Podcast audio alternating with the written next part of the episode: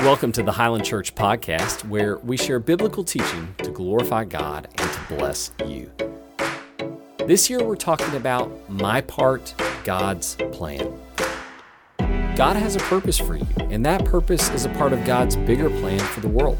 Now, if you connect with what you hear today, I hope you'll join us online Sundays at 10 a.m., or that you'll join us on site right here in Memphis, Tennessee. Now, let's jump into today's teaching. And don't forget, you're part of God's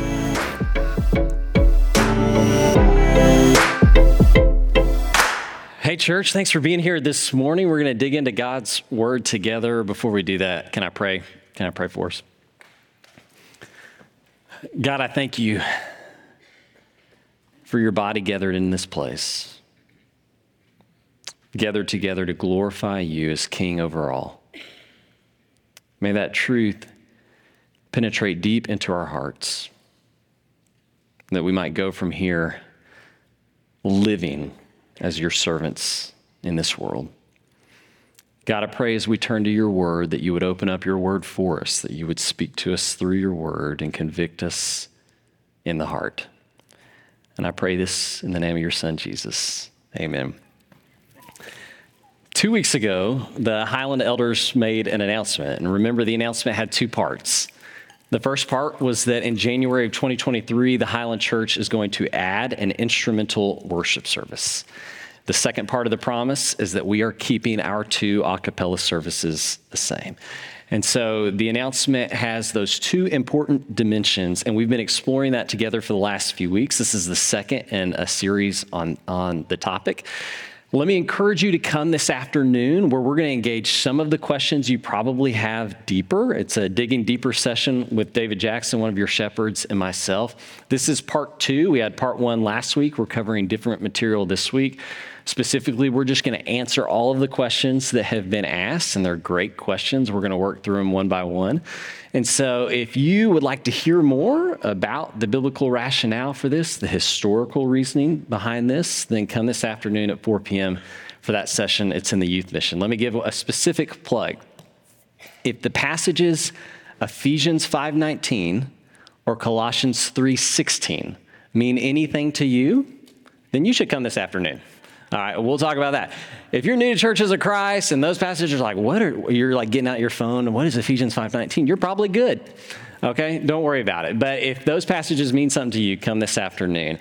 Uh, let me just say, we've probably got guests here today and maybe relatives of somebody who's coming here to Highland. Maybe you're connected to a Church of Christ somewhere else and you're like, I missed something. Okay? Go back and watch last week. And what I did last week is I talked about big picture why we think that this decision is biblically good and glorifying. That's the language we're using good and glorifying. I'm not going to cover all those details again today. What I'm going to think about specifically today is is this decision good and glorifying for Highland? So I'm thinking about who we are and what we're about here.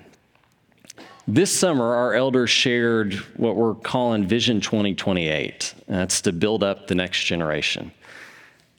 Our elders don't believe that this was just kind of a fancy idea they came up with while brainstorming on the drawing board. This came through over a year of prayer and study of God's Word, of reflecting on our own church and on our movement, and, a, and really more reflections on the state of our world in a deep deep conviction that God is calling us, using our unique gifts as a church, to give everything we have to build up a lasting faith in the next generation.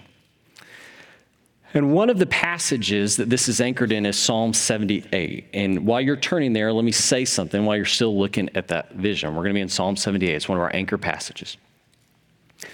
But in some ways, the Highland elders have talked about instrumental worship for over a decade. And some of you have asked the question well, why now?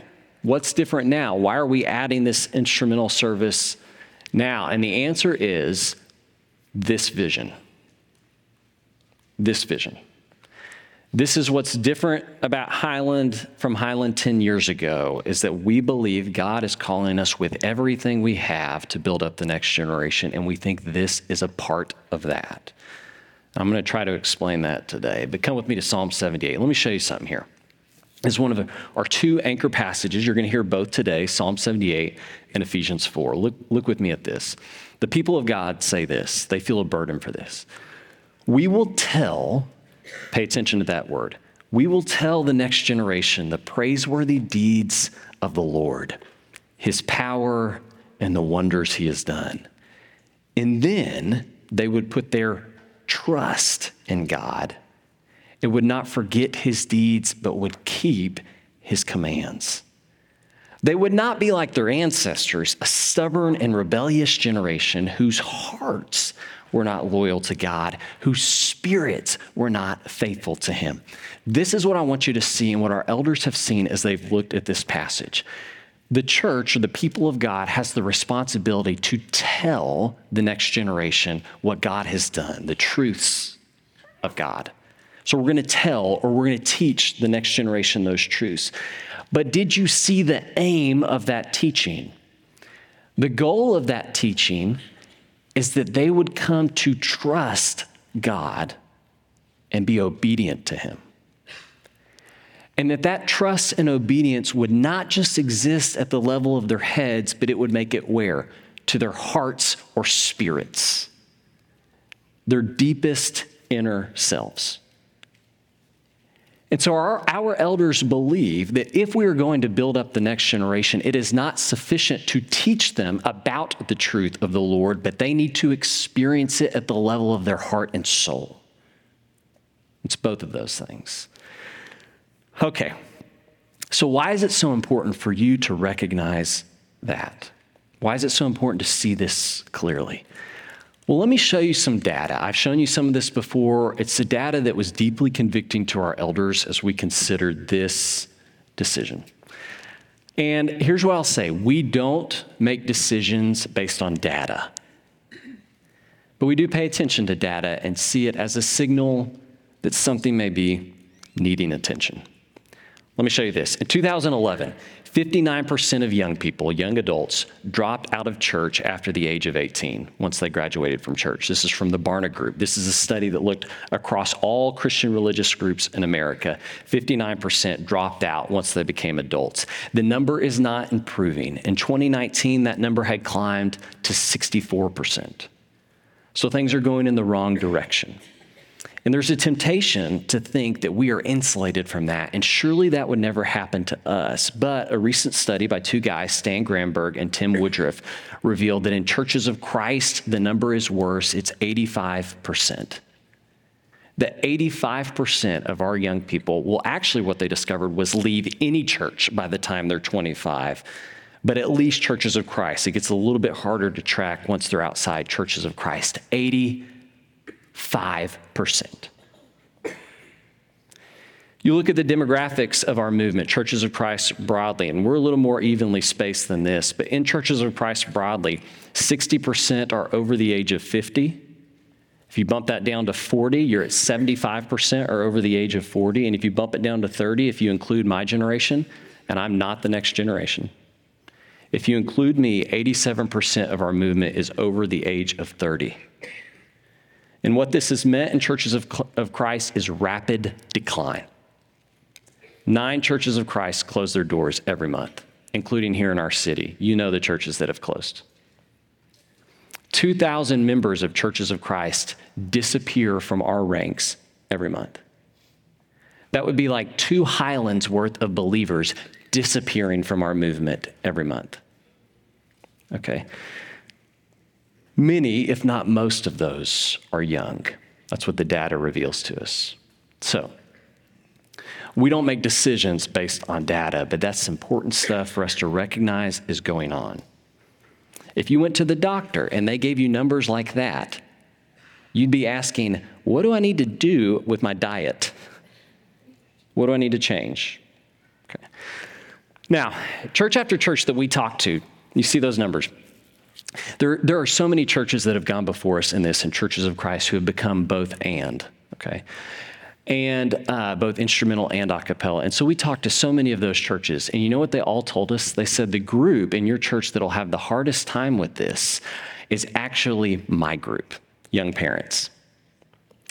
And the reason is that my group still has living relatives that we want to honor who taught us and brought us up in the faith, and those living relatives may not approve of this, and we want to honor them and want to have a good Thanksgiving. Okay. And the second reason my kids are not yet old enough to decide where they want to worship, how they want to worship, and if they want to worship at all. And so I'm insulated from those numbers. I'm insulated from them. I took uh, Noble, my son, to a youth rally this weekend that I was speaking at. And, and so when I do those, I love to take a boy with me. And I, of course, shared a C.S. Lewis story, and he's in the crowd. I'm around teenagers, and I'm like, Has anybody read Chronicles of Narnia? And he's like, Me, me, everybody. I read it.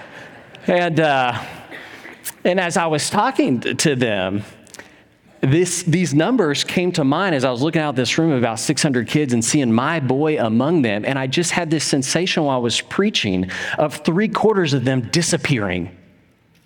And I'm like looking at him surrounded by all these teenagers, wondering, is he going to be one of those?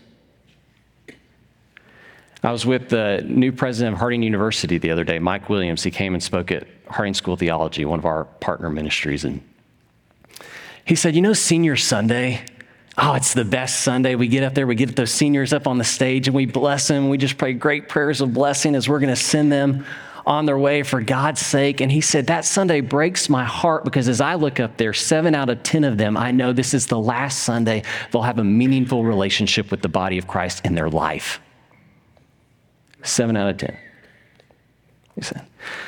And so, hearing all that may make you think that our elders believe adding an instrumental service solves the crisis of faith among our young people. And let me tell you, not a single one of our elders believes it even comes close to solving it. They are under no illusion that this solves that problem. But they do believe it's a piece of it. And that's what I want to explain. The bigger picture that our elders believe that I'm convicted of as well is that will sol- what will solve the faith crisis for our young people is the truth of God.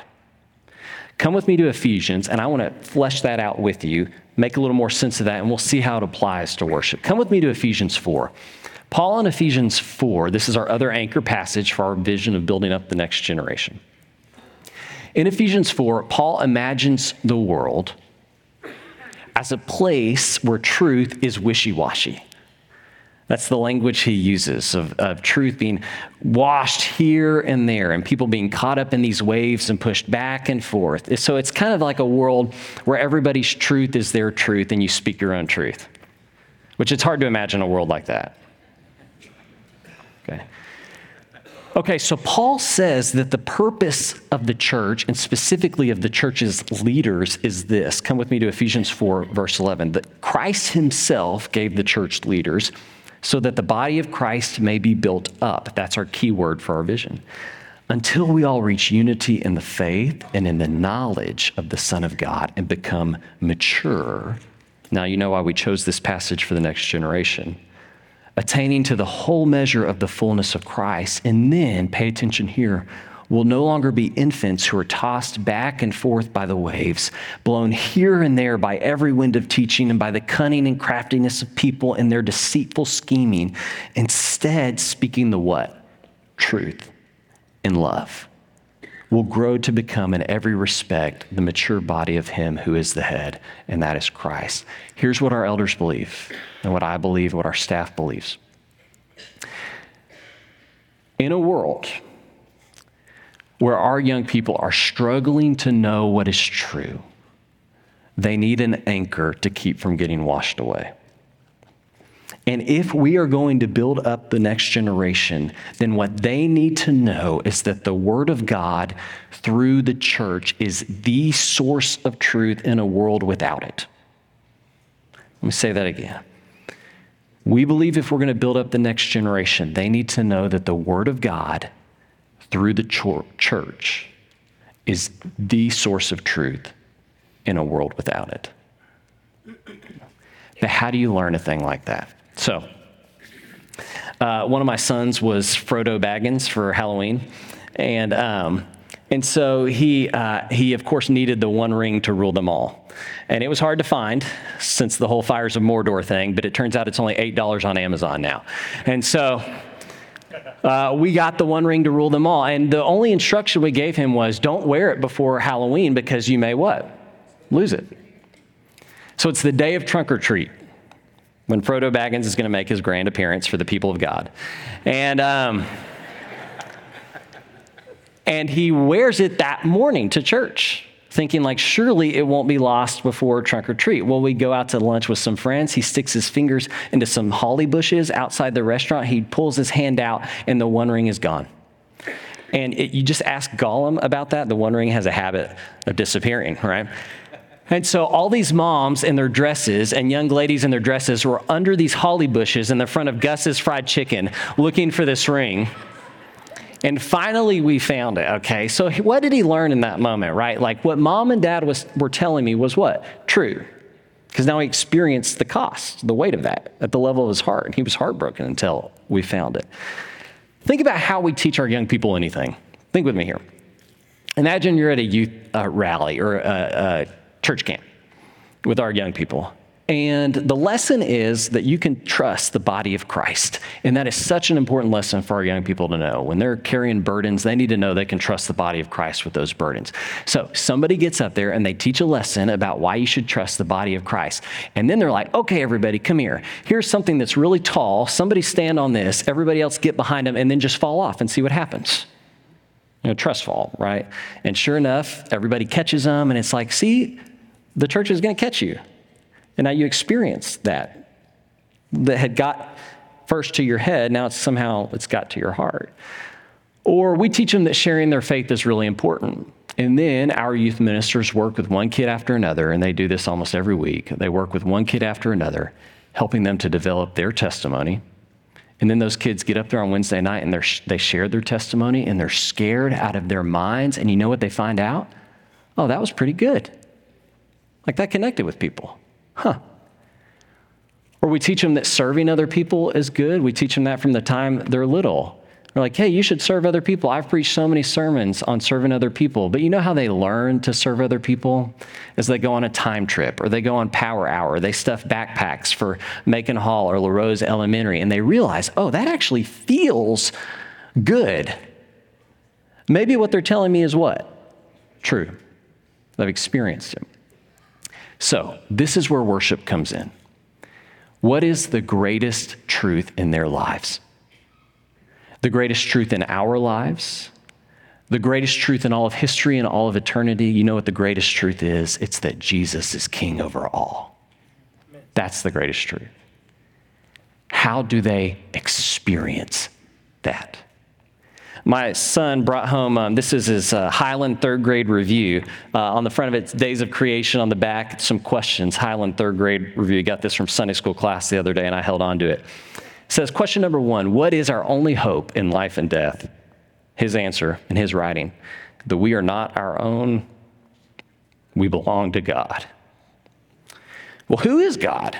He is the king, He's creator of everything. How and why did God create us? Well, God made us male and female in his image to glorify him. Okay, if those truths exist only on this piece of paper and never get to his heart, he's going to be one of the 85%. And that is not okay. That is not okay. It has to get to his heart. And that's where worship comes in. Where do you learn and experience the greatest truth that Jesus is king over all? It's in worship. That's why worship was designed by God for your heart to be laid bare and to glorify Him, to find yourself falling back into His arms and He catches you there in worship. That's what's supposed to happen there. That's where you experience what you have come to understand in your head. And that's why worship wasn't our idea, worship was God's idea. Worship is an instruction that God gives his people. And you know what God cares about when we worship? The heart. Look at this from Isaiah. The Lord says, These people come near me with their mouth, they honor me with their lips, but their hearts are far from me. Their worship of me is based on merely human rules that they have been taught. Jesus echoes this very same thing in John 4 when he tells the woman at the well that one day you're going to worship me in spirit and in truth. Hear that language? You know where the Spirit resides? According to Romans 8, the Spirit resides in the heart. Jesus is saying the same thing that God the Father here is saying. All of them are saying different ways of saying the same thing. What God wants most when you come to worship Him is for your heart to be engaged with Him, for you to know and experience the great truth at that level so that you'll trust Him and be obedient to Him. That's why. And so, this is why music and song are a part of worship. Again, music and song are not the fancy ideas of humans who are trying to figure out how to please God. Music and song are instructed to us by the Lord. I mean, look at Ephesians 5:19. You know this passage if you've grown up in churches of Christ. Sing and make music from your what? Heart. God wants our hearts fully engaged in worship. Music has that kind of power, doesn't it? I mean, how many of you have made a mixtape for somebody to express your love for them, a boyfriend or girlfriend? How many of you from the mixtape, mixed CD generation, maybe a playlist, a Spotify playlist? I don't know if that's what you do now. Yeah, we got some people who've done that. Why? To express your love in song. That's why. The other day we were riding in the car, and um, my fourth grade girlfriend, we had a song, Edwin McCain's Truly, Madly, Deeply Do. And. Um, that song came on the radio. Now, just for, for frame of reference here, in fourth grade, I had a chili bowl haircut, and so did she. So that song came on the radio, and I was like, Lindsay, this was my girlfriend in fourth grade. This was our song. And I start singing it, I'll be. And she reaches forward, she turns it off. what does scripture tell us again and again, right? To sing and make music from the heart because the heart opens up us to the Lord like it opens us up to others. So, okay, let me, let me tie some of these strings together. So, what does this have to do with our young people? Well, this discussion and ultimately this decision was prompted by conversations, intentional conversations that our elders had with young people at Highland and young people who've left. So, high school age, college age, young adult age, and their parents. First, let me say how proud I am of our elders that those men would go and talk to them about what they need from us first. But what they heard in those conversations, they didn't hear a single young person say, Church is boring and we want to be better entertained.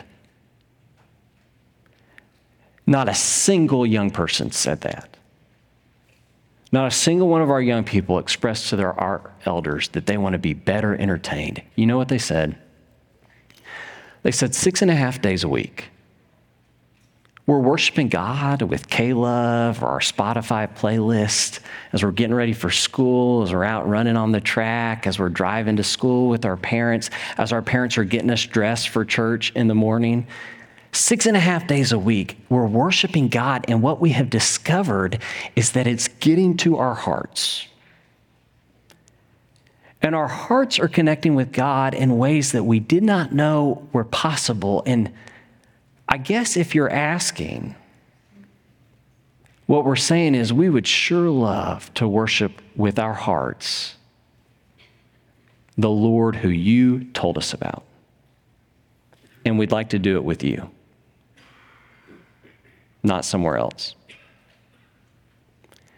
Now, it's pretty easy to tell a kid, um, we're not trying to entertain you. That's not what worship's about. It's much harder to say no to that request. Our hearts are encountering the deep truths of God and worship throughout the week. And when we come here, it feels like a different language. We'd sure love to worship God like that with you. Right. And especially because they're not the first to feel that way. I mean, you know this from David in Psalm 108. We looked at some of these passages last week. David says, My heart, O God, is steadfast. He actually repeats heart twice in the original language. My heart, my heart, God, is steadfast. I'll sing and make music with all of my soul. So my whole being is going to be involved in this. Awake, harp, and lyre. I will awaken the dawn. His whole heart was engaged. What our young people experiencing are experiencing is not a new phenomenon. I mean, that's what we think is like this is brand new. This has never happened before in the history of the world. And I'll admit, there are differences today. We're only now reaching the point where Christian contemporary music is close to as good as what they're hearing on the secular stations. And our child might choose Maverick City music over Taylor Swift. I mean, the 1970s Christian worship was terrible on the radio, if it was even on there. Even into the 80s and 90s, you go back and you listen to that and you kind of cringe, right? And that's why you listen to ACDC on your way to church on Sunday morning.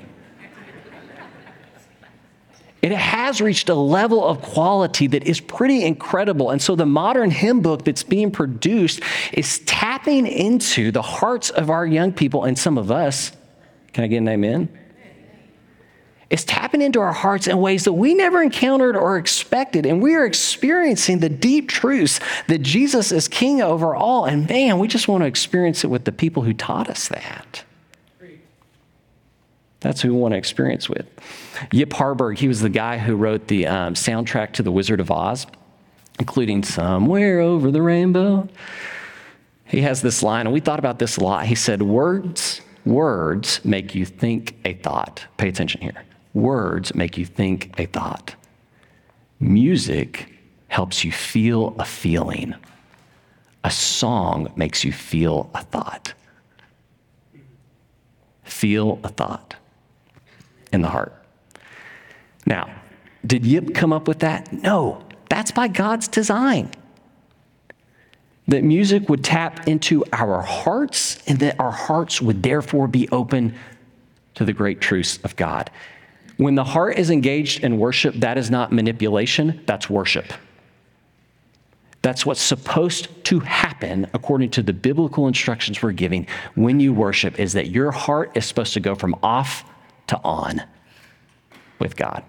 Let me show you that. Come with me to 1 Corinthians 14. It's the longest passage on Christian worship, and we're going to end with this. Paul finishes this passage by giving this instruction everything must be done so that the church may be built up. That's the primary principle for what makes good Christian worship, if it's building up the faith of the people who are gathered for it. But Paul says that singing is going to be connected to that he says, This is how we should sing. So, what shall I do? I'll pray with my spirit, but I'll also pray with my understanding. I'll sing with my spirit, but I'll also sing with my understanding. Spirit's synonymous with heart here.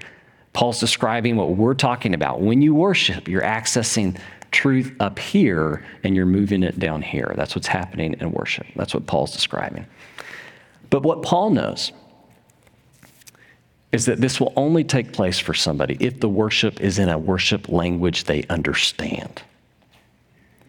And so he has this instruction about whether or not you should speak in tongues, but pay attention to the principle. The idea is there's going to be people who come to your church who are far from God, whose faith is struggling, and the goal of your worship service should be for them to connect, for their heart to be laid bare, and for them to join you in worship. Let me read it to you and then I'll explain. So, if the whole church comes together and everyone speaks in tongues and inquirers or unbelievers come in, will they not say that you're out of your mind? But if an unbeliever or an inquirer, somebody who's new in the faith or unexposed, comes in while everyone is prophesying, they can understand it. They'll be convicted of sin, they'll be brought under judgment by all, and the secrets of their what are laid bare, their hearts are laid bare. So they fall down and worship God, exclaiming, God is really among you. The point is not entertainment. Um, like, frankly, we don't have the budget to compete with the concert that's going to happen at the Liberty Bowl. Okay. Uh, we will never be here as entertaining as what the kids can encounter on their phone when they walk out these doors. And I'll just be really honest with you. That's why the world is better at discipling our kids than we are. They're plugged in to a world that's better equipped, better funded to disciple them six and a half days a week, and we're up against that. Not a single one of our elders believes that this change, okay, solves all of our problems. But if we can get to their heart, we want to do it. we want to do it. And so this may not be for you. Maybe a cappella, you're connecting with God great in a cappella. Your heart is open and on fire with God all the time. Praise God. Stay in this service. But maybe there's somebody in your family, maybe you're a young person who struggles to have that, their heart go from off to on when they're here. If this will help for God's truth to land in their heart, then we're going to go after it. Let me pray over you.